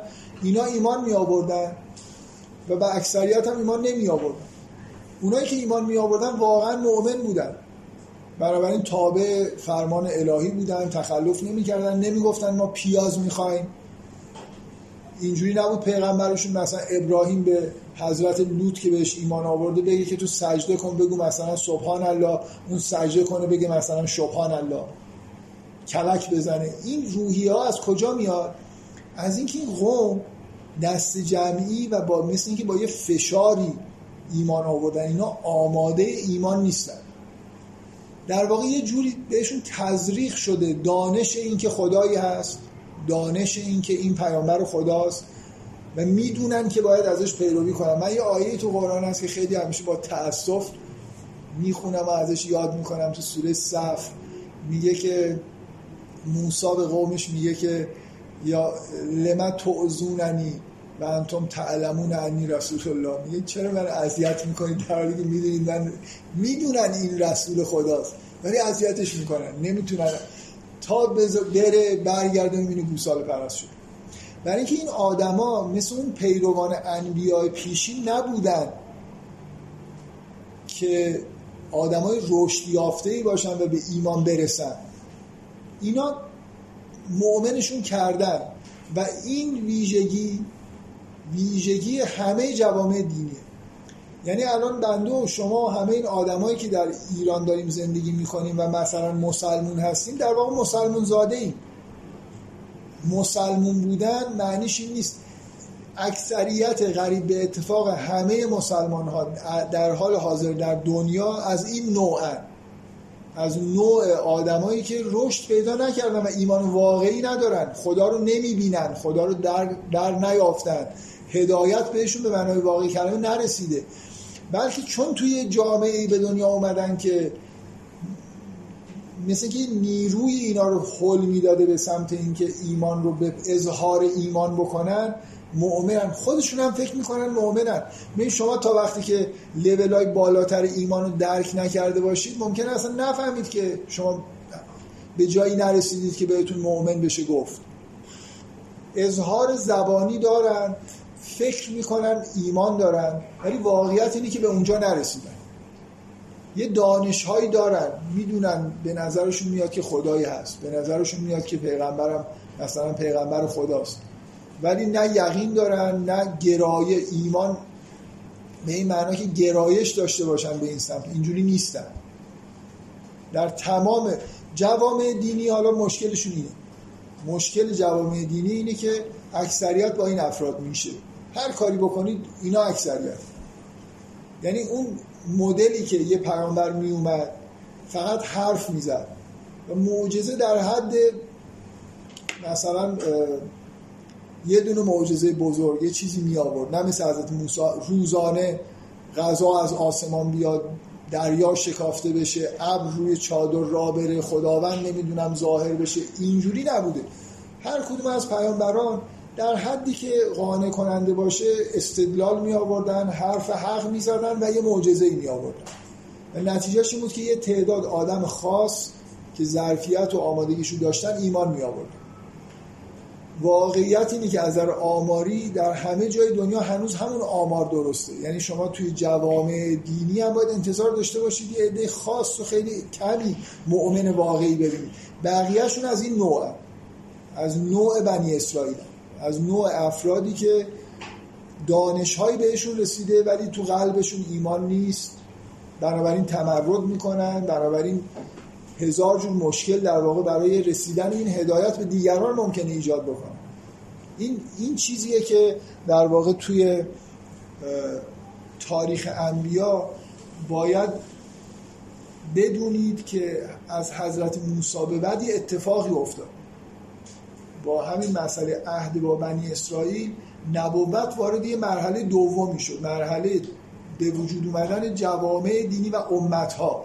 امتهایی که حالا پادشاهی ممکنه برای خودشون دارن حکومت دارن توی جایی توی زمین مستقرن فرزندانشون همه غسل تعمید میشن ختنه میشن نمی‌دونم طبق آداب دینی آموزش می‌بینن بزرگ میشن. ولی انتظار نداشته باشید که اینا جوامع واقعا مؤمن باشن. اینا جوامع مثل بنی اسرائیل بنی اسرائیل سخن خدا با بنی اسرائیل وقتی شروع میشه خطابش انگار به اون آدمایی که همین معجزات رو دیدن. اونا هم باز این مشکلات رو داشتن. چه برسه کسایی که بعدا نسلهای بعدی که معجزات رو شنیدن از پدرانشون آموزش دینی دیدن. ببینید ما وقتی شما توی جامعه دینی به دنیا میاید مثلا تو جامعه یهودی قبول کنید که به نفعتون یهودی باشید. بنابراین منافع شما هم با دینداریتون گره می‌خوره. لازم نیست مجبورتون بکنن کتکتون بزنن. کلا سوخ پیدا می‌کنید به سمت اینکه توی جامعه همرنگ بشید با بقیه. بنابراین ایمان اکثریت آدما توی این جوامع اینجوریه. تمام این داستان بنی اسرائیلی که می‌بینید شرح همینه. ببینید اکثریت مؤمن واقعی نیستن تقوای واقعی ندارن. از اون نوع افراد خاصی که به پیامبران ایمان می آوردن نیستن. یه نوع دیگه ای هست. خب؟ حالا داست سوره بقره با چی شروع میشه؟ با چه مقدمه ای با معرفی همین روحیه. میگه آدما سه نوعن. متقینن کفارن. متقین آدمایی که مثل اون پیروان پیامبران. توصیفشون رو می‌خونید یه افراد برجسته یعنی یؤمنون بالغیب هستن. گرایش به غیب دارن. یؤمنون به ما انزل الیک ما انزل من قبل یقیمون از سلات نماز رو مثلا در پا میدارن. نه اینکه بخونن. این فرق بین این گروه با اون گروه اینه که اینا برپا میدارن نماز و اونا نماز رو می‌خونن. سی پریر مثلا. گفتم. دعا رو می‌خونن. یه فلان دعا رو خوندم. دعا رو باید بکنی مثلا یه دعا یعنی که یه چیزی از خدا بخواد. این افراد نوع سوم آدمایی هستن که یک کتاب برمیدارن این دعا رو تون می‌خونن. این ایرانی هاشم مثلا عربی بلد نیستن نمی‌فهمن چی خوندن و عربا لاقل چیزایی که می‌خونن رو می‌فهمن. سوره بقره با این نکته شروع میشه. با یه تقسیم بندی روانشناسی که ببینید متقین داریم که این اینا افراد برجسته هستن. مؤمن واقعی هستن. کفار داریم که اینا آدمایی که رسما میگن که ایمان ندارن. بعد یه گروهی که بیشترین توضیح در یک صفحه و نیم در مورد اینا توضیح میده که اینا اسمشون هست الذین فی قلوبهم مرض اینا آدمایی که میگن ما ایمان داریم ولی مؤمن نیستن. اینا کسایی هستن که حیات دنیا رو به آخرت ترجیح میدن ولی نباید بدن. اینا, اینا آدمای درون همین جوامع دینی هستن کسانی که نه اینکه دروغ میگن ما مؤمنیم واقعا فکر می‌کنن مؤمنن. ولی مؤمن واقعی به اون معنی از روانی به جایی نرسیدن که ایمان واقعی داشته باشن. تمام مقدمه در واقع چهار به اندازه دو سه خط. وصف متقین یه خط. کفار بقیهش اینا. چرا برای خاطر اینکه ما قرار تو این سوره اینا رو ببینیم؟ حالا بعدا می‌بینید که موضوع خیلی بیشتر از اینه که بفهمید که بنی اسرائیل چی کار می‌کردن و چرا این کار رو می‌کردن. مناسبت این مقدمه با سوره اینه که اصلا سوره سوره الذین فی قلوب مرض. سوره سوره جامعه دینی و خطرات جامعه دینیه. از الان متوجه این باشید که سوره بقره داره به جامعه دینی تازه متولد شده مسلمون ها که با همین سوره هستن با تغییر قبله داره متولد میشه میگه که اوضاع خوب نیست. اکثریت اینجوری هست بنی اسرائیل رو نگاه کنید چی کار کردن این کارا رو نکنید. بعضی ها سوره بقره رو می‌خونن میگن ببین مچ یهودی ها رو برای مسلمان ها باز کرد مثلا خداوند توی سوره. که ببینید اینا چقدر آدم های بدی همه اینا رو به مسلمان ها داره نشون میده برای اینکه آینده خود ماست. همه کارهایی که بنی اسرائیل کردن و بدترش مسلمان ها بعدن کردن. چرا؟ برای خاطر اینکه جامعه دینی خصلتش اینه که اکثریت قاطع با این گروه سوم. آدمایی که از لحاظ روانی به رشد نرسیدن ولی چون تو جامعه دینی زندگی می‌کنن اظهار ایمان می‌کنن و اظهار ایمانشون معنیش این نیست که دارن دروغ میگن. الان شما توی جامعه ایران این آدمای مذهبی که وجود دارن و خیلی هم نماز می‌خونن دعا می‌خونن و اینا خب دروغ که نمیگن ما مؤمنیم که. یعنی کلک که نمی‌زنن به کسی.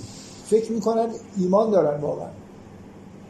ولی ایمان ندارن. این تناقضی که وجود داره در واقع تو همینه. این شروع سوره بعد از ذکر متقین که آدمای برجسته هستن و کفار که آدمایی هستن که تکلیفشون روشنه دیگه. ایمان ندارن میگن. یعنی آدما دو نوعن یا ایمان دارن یا ندارن. اونایی که دارن همشون میگن داریم. اونایی که ندارن بعضیاشون میگن داریم بعضیاشون میگن نداریم. اونایی که ایمان ندارن و میگن نداریم کفارن اینجا اسمشون که خب تکلیفشون روشنه. خیلی بحثی هم باشون نیست. پیچیدگی اونجایی که طرف ایمان نداره واقعا ولی میگه من ایمان دارم. و منظور منافقین یعنی کسایی که اومدن تو صف مؤمنین اخلال ایجاد بکنن نیست. این همون قاطبه مؤمنین یعنی که همه جا دارن زندگی می‌کنن. ایمان واقعی ندارن ولی فکر می‌کنن دارن. وقتی میگن داریم دروغ نمیگن. میگه در مورد اینا من حالا نمی‌دونم همه آیاتو بخونم یا نه. میگه و من الناس من یقول آمنا بالله و بالیوم الاخر و ما هم به مؤمن بود. میگن ایمان داریم ولی مؤمن نیستن. یخادعون الله و الذین آمنوا و ما یخدعون الا انفسهم و ما یشعرون. من مفصل در مورد این آیات یه جایی بحث کردم که باز فایلاش هست. بنابراین الان این عبارت معروف فی قلوبهم مرضون فزادهم الله مرض. بذارید وارد جزئیات نشین اینا کلا افرادی هستن که فکر می‌کنن مصلحن ولی مفسدن. فکر می‌کنن مؤمنن ولی مؤمن نیستن. چیزایی که میگن با چیزایی که واقعا در واقع در درونشون هست تطبیق نمی‌کنه اینا اکثریت افراد جامعه دینی هستن. دو تا تمثیل هم در موردشون وجود داره. من اگه وقت شد می‌تونم تو جلسات بعد در مورد این قطعه مفصلتر صحبت کنم. ولی ارجاع میدم که حداقل فکر می‌کنم حداقل 5 6 جلسه در مورد همین چند تا آیه تو سری جلسات یهودیت صحبت کنم. این مخاطبون اینا یه ذره حس چیز داره آره اون جلسات آره مفصل. منظور چیه؟ نه اول نیست. از شروع نیست. حالا ایشون من ب- خوب بر شاید جلسات اول و اگه لازم شد یه مختصری باز تو همین جلسات در مورد این آیه ها میگم. مخصوصا اون دو تا تمثیل آخر. ولی فکر می‌کنم همینقدر کافیه که شما می‌خواد ببینید که اینا این آیات در ابتدای سوره بقره چی می‌کنه این خیلی روشنه. سوره بقره سوره الذین فی قلوبهم مرض. سوره جا- جامعه دینیه و جامعه دینی اکثریتش از این آدما یعنی شما, اگه می‌خواید ببینید بنی اسرائیل چرا اینجوری می‌کنن باید این روانشناسی این آدما رو بفهمید. باید بدونید که اینان که اون کارا رو دارن می‌کنن. اینا همون آدمایی هستن. یه عبارتی در موردشون به کار برده میشه که اولای الذین اولای که الذین اشتروا الضلالة بالهدى فما ربحت تجارتهم و ما کانوا مهتدین. اینا کسایی هستن که گمراهی رو به هدایت ترجیح دادن. طرف اینکه پیاز بخوره براش مهمتره تا اینکه دنبال پیغمبر داره میره. عشق حیات دنیا دارن. یه چیزی اینا رو به سمت پایین می‌کشه که هر چقدر بهشون آیه و نشانه نشون بدید موقتا یه تاثیراتی درشون می‌ذاره ولی بعد دوباره محو میشه. اون دوتا تمثیلی که هی نور میاد اینا یه قدم میرن جلو دوباره وای میستن دوباره این اتفاق میفته. تمثیل فضای روانی و شناختی این آدم هست این لحظه هایی واقعا دارن که ایمان موقت انگار میارن یه کارایی می‌کنن دوباره گرایششون به دنیا باعث میشه که اینا هی این نورها خاموش بشه و نتونن استمرار پیدا نکنن. بنابراین مقدمه سوره از این تقسیم بندی سگانه شروع میشه. و بعد وصل میشه با یه حالا یه صفحه یه نیم به داستان آفرینش. بذارید من این یه نیم همین چیزایی در موردش بگم. یه جوری این احساس به من لاقل دست بده که مقدمه رو در موردش صحبت کردم. تو جلسه اول دوم مدام گفتم از اول تا آخر داستان آفرینش مقدمه سوره است. الان در واقع مقدمه این تقسیم بندی سگانه است. این تمثیلا که تموم میشه من می‌خوام این از یا ایها الناس اعبدوا ربکم تا اول داستان آفرینش براتون آیه ها رو یه مروری بکنم فقط که ببینید ارتباطش با قبل و بعدش چیه و نزدیک یه صفحه است. مقدمه رو یه جوری فعلا حداقل حالا ممکنه بعدا با جزئیات بیشتر بخوایم در موردش صحبت کنیم ولی فعلا فرض کنیم مقدمه رو گفتیم. این ماجرای این آدم ها اینکه چی میگن چه جور آدمایی هستن و اون تمثیلایی که درونشون رو انگار یه جوری به ما نشون میده که تموم میشه این آیه میاد. میگه یا ایها الناس اعبدوا ربکم الذی خلقکم و الذین من قبلکم لعلکم تتقون. این آیه اینجا چیکار می‌کنه؟ این سوره شروع شد که ذالک الکتاب لا ریب فیه هدی للمتقین.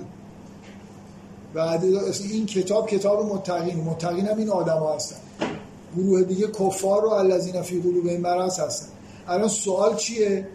من چجوری جزو متقین بشم؟ الان اینا رو می‌خونم به نظرم میاد من بیشتر به این گروه سوم می‌خورم. عجب بدبختی شدم مثلا. تهدیدایی هم هست که اینا رو عذابشون می‌کنیم و اینا. من چیکار کنم؟ میگه یا ایها الناس یا ایها الذین آمنوی هم هنوز وجود نداره. یا ایها الناس یا ایها الناس اعبدوا ربکم الذی خلقکم پروردگاری که شما رو خلق کرده و الذین من قبلکم و کسانی که قبل از شما بودن و خلق کرده رو بپرستید لعلکم تتقون. می‌خواید با تقوا بشید عبادت بکنید خدا پروردگارتون رو بپرستید تا با تقوا بشید. چجوری میشه به تقوا رسید؟ این آدما چجوری می‌تونن از این مخنثی در بیان؟ با عبادت کردن عبادت با بندگی کردن یعنی پیروی کردن از فرمانهای خدا پرستش کردن این راهیه که شما رو به تقوا میرسونه. بنابراین این این آیه برگشت به اولین آیه است که گفت که این کتاب کتاب متقینه. حالا باید بگی که چجوری؟ متقین هم کمیابن ظاهرا. چجوری میشه به تقوا رسید؟ این راه رسیدن به تقواست. در ادامه میگه در توصیف رب میگه الذی جعل لكم الارض فراشا و السماء بناء و انزل من السماء ماء فاخرج به من الثمرات رزقا لكم فلا تجعلوا لله اندادا و انتم تعلمون. این معرفی پروردگاره و اینکه شرک نورزید. در واقع ادامه همون آیه است. بعد میگه و این کنتم فی ریب مما نزلنا علی عبدنا فاتو به صورت من میگه اگه در شک هستیم نسبت به این چیزی که ما به بنده خودمون نازل کردیم یعنی نسبت به قرآن فاتو به صورت من مثله یه سوره مثل این بیاریم. این برای چی اینجا اومده؟ آیه اول چی بود؟ ذالک کتابو لا ریب فیه. خب؟ هدل للمتقین. اول میگه که چجوری به تقوا برسید. حالا میگه که میگه ریب دارید. میگه که اگر ریب دارید و این کنتم فی این ادامه در واقع آیه اول که آیه تکان دهنده ایه کتاب من باز کردم. میگه ذالک کتاب به قول کی بود؟ دیروز می‌گفت این کتاب نه اون کتاب. یه لا ریب فی هدل للمتقین. من آیه رو خوندم. جزو متقین نیستم. یه خورده مثلا شکم شاید داشته باشم. برای اینکه این کتاب از طرف خداست. بعد از اینکه این ماجرا تموم میشه این تقسیم بندی سگانی میگه برمیگرده به همون آیه اول. اول میگه که پرستش بکنید که به تقوا برسید. بعدم میگه اگر این کنتم فی ریب مما نزلنا علی عبدنا فاتو به صورت من مثله ود او شهداءکم من دون الله این کنتم صادقین.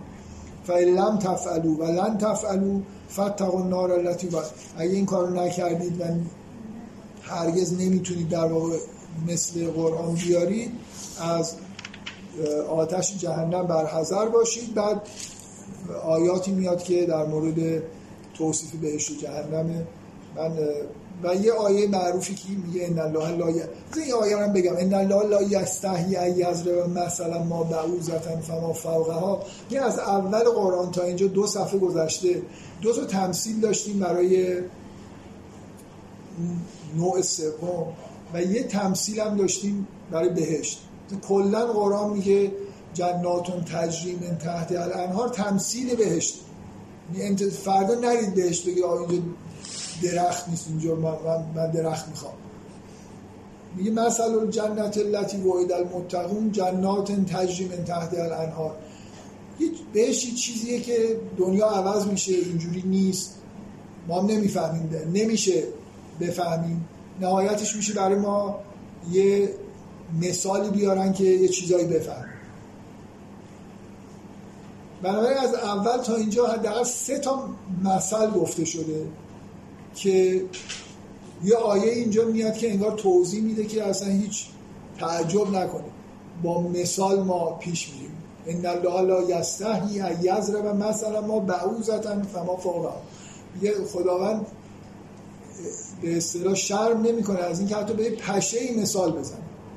بنابراین اگه مثلا فرض کنید این توصیف جنت براتون حالا خیلی چیز نیست احساس می‌کنید به قول مرحوم محمد تقی جعفری که عکسش اینجا نیست می‌گفت که می‌گفت آخه شما باورتون میشه که ابن سینا رو ببرن تو بهش بهش پرتغال بدن. همیشه هم می‌گفت پرتغال. پرتغال چه چیزی. این آدمی که لذت معقول برده مثلا در زندگیش به اینجا رسیده پرتغال بهش نمیدن که مثلا اون لذتش یه چیز دیگه است. حالا این فکر کنید مثل این که به ابن سینا داره میگه که تعجب نکن که تمثیل بهشت درخت و باغ و این هاست این خداوند ان الله لا یستحیی ان یضرب مثلا. بالاخره با مثال یه چیزی رو سعی می‌کنیم که شرح بدیم. این کل مقدمه همینه. تا داستان آفرینش شروع میشه. و امیدوارم حداقل انسجامش و ربطش با سوره کاملا مشخص بشه اولا درون خودش مثل که سوالایی که ایجاد میشه رو جواب میده. سگانه که تقسیم بندی سگانه تموم میشه. دو تا در واقع مسئله مربوط به آیه اول رو جواب میده و یه چیزی هم مربوط به تمثیل هایی که اومده. بعد هم داستان آفرینش میاد که اینا کاملا مقدمه خوب هستن برای اینکه وارد سوره ای بشیم که داره می‌خواد درباره تشکیل جامعه دینی جدید در واقع یه چیزی بگه. خب فکر کنم وقت قانون ساعت هفت و یک دقیقه از تموم شده. ولی اشکالی نداره یه چند تا سوال بپرسید ها. هر یعنی کسی اگه می‌خواد می‌تونه بره دیگه. قرار شد که زود تعطیل بکنیم که به افتار برسید در ضمن هر روز یه دقیقه هم میشه بیشتر صحبت کرد برای اینکه افتار یه دقیقه میدن اما فردا نمی‌تونم بیام. بنابراین جلسه بعد میشه شنبه. و همون پنج و نیم هم فکر کنم خوبه. برای اینکه امروز هیچ پنج و ربع همون برنامه‌ای که اعلام کردیم پنج و نیم روز شنبه جلسه بعد رو تشکیل حالا اگه سوالی هست بکنم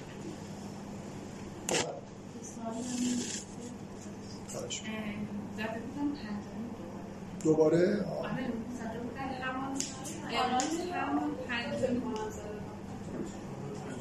چون توی کانال فکر کنم کسی که می‌زنه خودش تو جلسات حاضر نیست. ما آخر جلسه قبل تصمیممون این شد که یه رو زودتر شروع بکنیم حالا بذارید همون پنجانیم باشه اشکال سوال. در مورد اینکه چرا از الان بعد از اینکه حالا دادزان بنی اسرائیل هم حتی دارن دارن میشن جامعه دینی بیشترشون طبق این صحبت اینجوری که مخصوصا جامعه دینی ما خب به هم مرزن خب چرا اصلا پس فوکس اصلا روی جامعه دینی سوال خوب. سوال خوب. بپرسید متن. یه جوری باید جواب بدید من, من قبلا این صحبت رو کردم. به نظر من جواب این سوال تو سوره آل امران نه سوره بقره. این سوره آل امران به نظر نقطه اصلیش اینه که یه جوری می‌خواد به شما بگه که جامعه دینی بشه در من نکته سوره آل امران رو بگم بهتون. جامعه دینی جامعه که توش مریم به وجود میاد و عیسی به وجود میاد و تو جامعه غیر دینی اینا به وجود نمیاد. یعنی یه نخبگانی توی درست جامعه دینی اکثرش پرته. من واقعا اون چیزی که شما توی این دوتا سوره اول می‌بینید اینی که جامعه دینی خیلی چیز موزری هم هست. بارها در قرآن به این نکته اشاره میشه که بدترین آدما تو این جامعه دینی به وجود میاد. میگه مثلا ازلم چه کسی گناهکارتر از کسیه که کتاب خدا رو تحریف می‌کنه؟ خب اگه شما اصلا دین نفرستید به این حد رزالت هم آدما نمی‌رسن. یعنی ظهور دین و تشکیل جامعه دینی یه در خیلی پایین می‌بره ولی بعد توش مسیح هم به وجود میاد. و اون مسیح خیلی مهم اون افراد توی لول مثلا حضرت مریم و مسیح و اینا اینا نمی‌تونن توی جوامعی که تعلیمات دینی وجود نداره. ببینید مریم چجوری مریم میشه؟ اینکه یه دیری هست. امنیت کامل برقراره. و این می‌تونه بره مثلا سالهای سال در آرامش و با یه تعالیم خیلی خیلی روشن و عمیقی که از پیامبران رسیده عبادت بکنه. اینه که مسیح وارد این دنیا میشه. یعنی مسیح محصول یه جامعه دینیه که اکثرشون ریاکارن. ولی این ریاکارا آرامش دی رو به هم نمی‌زنن که. یعنی کارهای بدی که می‌کنن از این نوع نیست که بیان مثلا مزاحم عبادت دیگران بشن. بنابراین یه نسلی از آدما توی جوامع دینی رشد می‌کنن که توی جوامع غیر دینی نمی‌تونن و اگه مثلا من بگم جواب سوره آل عمران به این سوال اینه که تمام اینا قابل تحمل برای اینکه مسیح به دنیا بیاد به نظر من جواب منطقی. چون اصلا هدف آفرینش اینه که مسیح به دنیا ولی سوره بقره خیلی روی این نکته که اصلا چرا این جوامع دینی تشکیل؟ سوال خوبیه ولی همه سوالا رو یه سوره جواب نمیده. این سوره چیز دیگه ای داره میگه. یعنی هدفش هم اعلام جامعه دینیه. ولی واقعا یه سوره بعد من فکر می‌کنم شاید نکته اصلی اینه. شما توجیه بشید که چرا جامعه دینی اصلا باید به وجود بیاد. بسیار. چیزی من خواهش بگم. فقط اون چیزی که در زمین هست برای انسانه این حالا لااقل خورشید و ماه هم ذکر شده که برای انسان هست آره مثلا منظومه شمسی حالا. ببینید چیزی که تو قرآن میگه بارها و بارها اشاره های اینجوری داره. زمین اصلا محل سکونت انسان همه به صراحت میگه هر چی خلق کردیم تو زمین برای شما. و حالا شما می‌تونید بگید منظومه شمسی هم یه جوری چیز دیگه مثل اینکه معوای همین زمین. ولی اینکه وقتی میریم به سماوات و اینا اونا هم برای انسان خلق کردن مثلا خداوند میگه و به نجمه هم یهتدون مثلا. از ستاره میشه استفاده بکنید راه خودتون پیدا کنید. ولی اینکه آیا برای شما خلق کردن اینا رو دنیا برای انسان هیچ وقت در قرآن همچین چیزی گفته.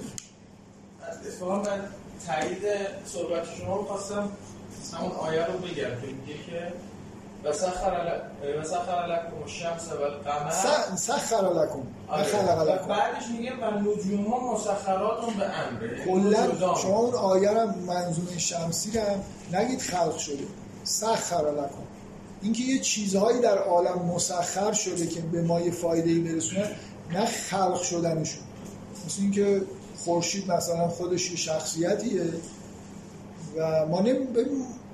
این خیلی حالت جهالت بشری که ما نمی‌دونیم تو آسمان ها چی می‌زنه.